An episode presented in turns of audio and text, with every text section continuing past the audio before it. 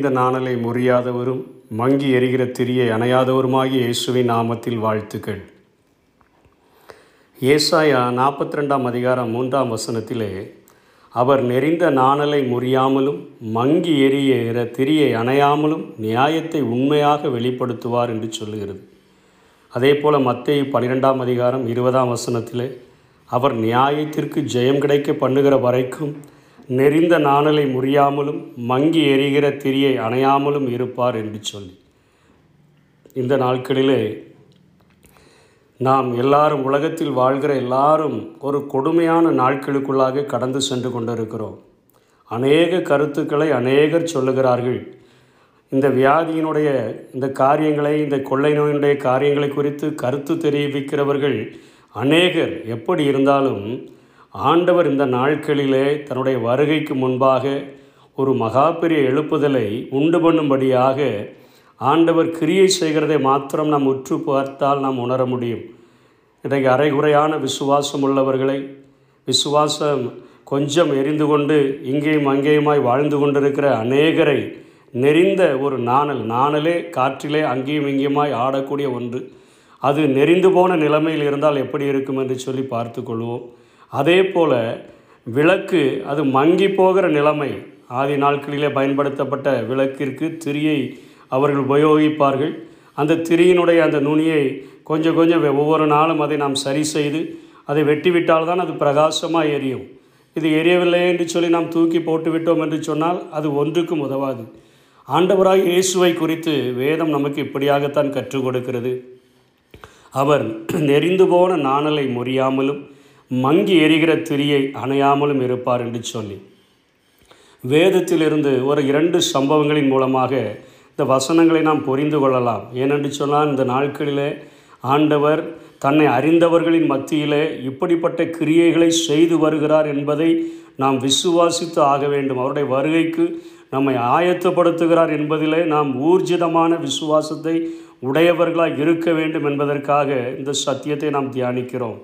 யோவான் இருபத்தி மூன்றாம் அதிகாரம் மூன்றாம் வசனத்திலே பேதுரு இப்படியாய் சொல்லுகிறான். பேதுரு இயேசுவோடு கூட மூன்றரை வருடங்கள் ஊழியம் செய்த போதிலும் அவனை ஆண்டவர் நீ சீமோனா இருக்கிறாய் என்று சொல்லி அவனுக்கு பெயரை பேதுரு என்று மாற்றி நீ ஒரு நாணலைப் போல இருக்கிற பேதுருவே உன்னை நான் கற்பாறையைப் போல நான் மாற்றுகிறேன் என்று சொல்லி அவனுக்கு அநேக காரியங்களை கற்றுக் கொடுத்தும் கூட அவருடைய அந்த ஒப்பு கொடுத்தலின் போது அவன் அங்கே கெச்சமனை தோட்டத்திலே அவருடைய அவர் சொல்லிக் கொடுத்த எல்லா சத்தியங்களையும் மறந்து அங்கே சீஷர்கள் அதற்கு முன்பாக கேட்கிறார்கள் வானத்திலிருந்து நாங்கள் அக்கினியை இறக்கி அழிக்கட்டுமா என்று கேட்டபொழுது இயேசு எல்லாருக்குமே கற்றுக் கொடுக்கிறார் நீங்கள் இன்ன ஆவியுடையவர்கள் என்பதை அறியீர்களா என்று சொல்லி.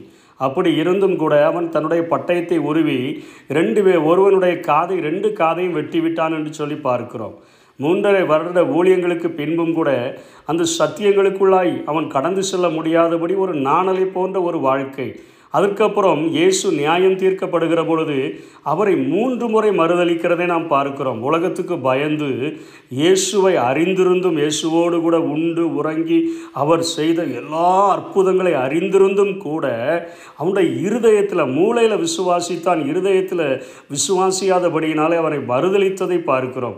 இப்பொழுது இயேசு கிறிஸ்து இவர்களுக்கு தன்னை உயிரோடு உள்ளவராக காண்பித்த பின்பும் இந்த சம்பவம் எழுதப்பட்ட பின்பு அதில் எழுதியிருக்குது அவர் தம்மை உயிரோடு கூட காண்பித்ததாக அவர் சொல்லப்படுகிற அந்த சம்பவம் மூன்றாவது தரிசனம் என்று எழுதப்படுகிறது. அப்போ இரண்டு தரிசனங்களை உயிரோடு கூட எழுந்த பின்பும் இயேசுவை கண்ட மாத்திரத்திலே அவன் அதற்கு முழுமையாய் தன்னை ஒப்பு கொடுக்காதபடி மற்ற சீஷர்களை பார்த்து சொல்லுகிறான் நான் மீன் பிடிக்கப் போகிறேன் என்று சொல்லி.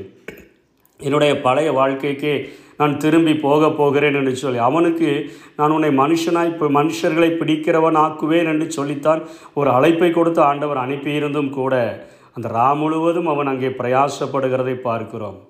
இன்றைக்கு ஒருவேளை நாம இருந்தோம் என்று சொன்னால் ஒரு வேளை ரெண்டு வேளை மூன்று வேளை கீழ்ப்படியவில்லை என்று சொன்னால் நாம் தள்ளிவிட்டு விடுவோம். ஆனால் இயேசுவோ மிகுந்த பொறுமையோடே கடற்கரையிலே நின்று கொண்டு ரா முழுவதும் பிரயாசப்பட்டு அவனுக்கு ஏமாற்றம் இருந்த போதிலும் அவனுக்கு ஒரு பெரிய ஒரு ஆசீர்வாதத்தை கொடுத்து நூற்றி ஐம்பத்தி மூன்று பெரிய மீன்களை பிடிக்கும்படியான ஒரு அற்புதத்தை அவனுடைய வாழ்விலை செய்து ரா முழுவதும் பிரயாசப்பட்டு அவன் சோர்ந்து போய்விடக்கூடாது என்று சொல்லி கரையிலே அவர்களுக்கென்று அவர் மீனையும் ஆயத்தப்படுத்தி அப்பத்தையும் ஆயத்தப்படுத்தி வாருங்கள் என்னோடு கூட புசியுங்கள் என்று சொல்லி அழைத்த அந்த இயேசு அதற்கு பின்பாக அவனை சந்தித்து நீ என்னில் அன்பாக இருக்கிறாயா? என்று சொல்லி அவனை உருவாக்கினதை பார்க்கிறோம்.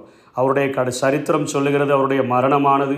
தலைகீழாக அரை அரைந்து சிலுவையில் அறையப்படுகிறதற்கு தன்னை ஒப்பு கொடுத்து இரத்த சாட்சியாக பேதுரு மறித்தார் என்பதை நாம் படிக்கிற சரித்திரங்கள் சரித்திரங்கள் நமக்கு கற்றுக் கொடுக்கிறது.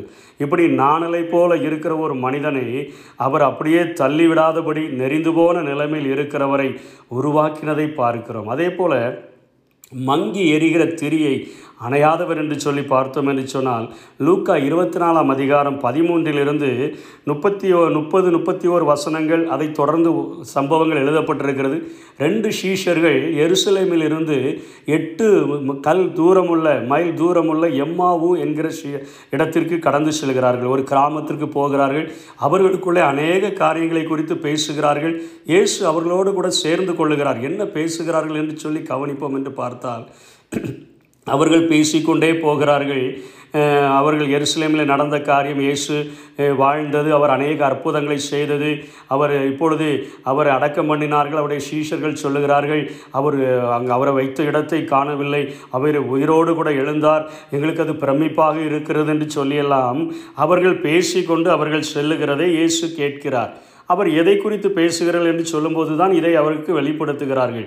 அப்பொழுது இயேசு அவர்களை அவர்களை கடிந்து கொள்கிறார். புத்தி இல்லாத மந்த இருதயம் உள்ளவர்களே மங்கி எரிகிற திரியை போல வாழ்கிறவர்களே அவர்கள் பிற உயிரோடு எழுந்தார் என்று சொல்லுகிறதை கேட்கிறார்கள். அதை குறித்து இயேசு உயிரோடு கூட இருந்ததை அவர் கற்றுக் கொடுத்ததை அவர்கள் சொல்லுகிறார்கள். தேவதூதர்களை தரிசித்தார்கள் என்று சொல்லுகிறார்கள். பிரமிக்க பண்ணினார்கள் என்று சொல்லுகிறார்கள். இப்படியெல்லாம் பேசிவிட்டும் அவர் உயிரோடு கூட எழுந்தார் என்கிற காரியத்தை அறிக்கை பண்ண முடியாதபடி அவர்களுடைய இருதயங்கள் மந்த இருதயம் உள்ளவர்களாய் இருந்தபடியினால அவருடைய இருதயம் ஒரு மங்கி எரிகிற ஒரு திரியை போல இருந்தபடியினால் இயேசு அவர்களோடு கூட தங்கி அப்பத்தை பிட்டு விட்டு அவர்களோடு கூட போஜனம் பண்ணுகையில் அவருடைய கண்கள் திறக்கப்பட்டு இயேசுவை கண்டுகொண்டார்கள். அவர்கள் சொல்லுகிறார்கள் அவர் வழியிலே வரும்பொழுது நம்முடைய இருதயம் கொழிந்துவிட்டு எரியவில்லையா? என்று சொல்லி மங்கி எரிகிற விசுவாசத்தையும் கொழுந்துவிட்டு எரிய பண்ணுகிற என் இயேசு. இன்றைக்கு ஒரே ஒரு சின்ன ஒரு சம்பவத்தின் மூலமாக இந்த காரியத்தை உறுதிப்படுத்தலாம். ஒரு அம்மா நான் சிறு வயதிலே கேட்ட ஒரு சாட்சி ஒரு நாளிலே நான் பாவியாய் அலைந்தேன். என் நேசரின் அன்பினை மறந்தேன் என்கிற பாடலை எழுதினவர்கள் அவர் இயேசுவோடு கூட அவர்கள் நடந்த நாட்களில் அவர்களுக்கு அநேக ஜபங்களுக்கு பதில் கிடைக்காத போது பிரச்சனைகளெல்லாம் வரும்பொழுது அவர்கள் ஒருவரே அதை முழுமையாய் அவர்கள் சந்திக்கிறது போல உணர்ந்து கொண்டு ஒரு நாளில் இரவிலே ஆண்டவரிடத்தில் அதிகமாய் வாக்குவாதம் செய்து கொண்டு படுத்து கொண்டார்கள். என்ன சொன்னார்கள்? ஆண்டவரே அநேக பிரச்சனைகள் போராட்டங்கள் வரும்போதெல்லாம் என்னை விட்டுட்டு போயிடுறீங்க. சந்தோஷமான சூழ்நிலைகளில் மாத்திரம்தான் நீங்கள் எங்கூட இருக்கிறீங்க அப்படின்னு சொல்லிட்டு அவங்க படுத்துட்டாங்க. அந்த நேரத்தில் அவர்களுக்கு ஒரு அழகான ஒரு சொப்பனம் ஒரு பெரிய கடற்கரையிலே இயேசுவும் இவர்களும் நடக்கிறது போல ஒரு சம்பவம். அந்த அம்மா நடந்து கொண்டிருக்கிறார்கள். இயேசுவும் நடந்து கொண்டிருக்கிறார்.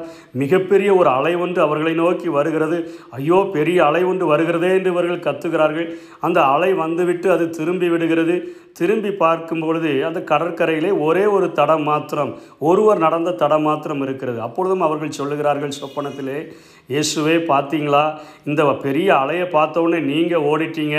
நான் மட்டும்தானே நடந்து வந்திருக்கிறேன் என்று சொல்லும் பொழுது இயேசு சொன்னார் அது உன்னுடைய கால்தடம் அல்ல மகளே. நான் உன்னை என்னுடைய கரங்களில் தூக்கி கொண்டு வந்தபடினால அது என்னுடைய கால்தடம் மாத்திரம் அது பதிந்திருக்கிறது. எல்லா பிரச்சனைகளின் மத்தியிலும் நான் உன்னை விட்டு செல்வதில்லை என்பதை அவருக்கு அவர்களுக்கு கற்றுக் கொடுத்தார்கள். இயேசுவும் இன்றைக்கும் நமக்காக இதைத்தான் செய்கிறார். நெறிந்து போன விசுவாசமுடையவர்களாக நெறிந்து போன நிலைமையில் இருக்கக்கூடிய நம்மை கைவிடுகிறவராய் மாத்திரமல்ல.